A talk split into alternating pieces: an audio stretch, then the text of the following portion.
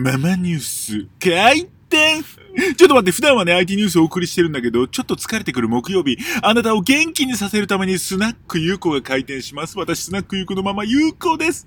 日本一可愛い大学1年生5連覇です。よろしく。今回は、イケメンが出てくる小説3選をお届けしていきたいと思います。 Voicy の方で詳しくお届けしてるんだけど、ちょっとだけよ。ちょっとだけ聞かせてあげちゃうわ。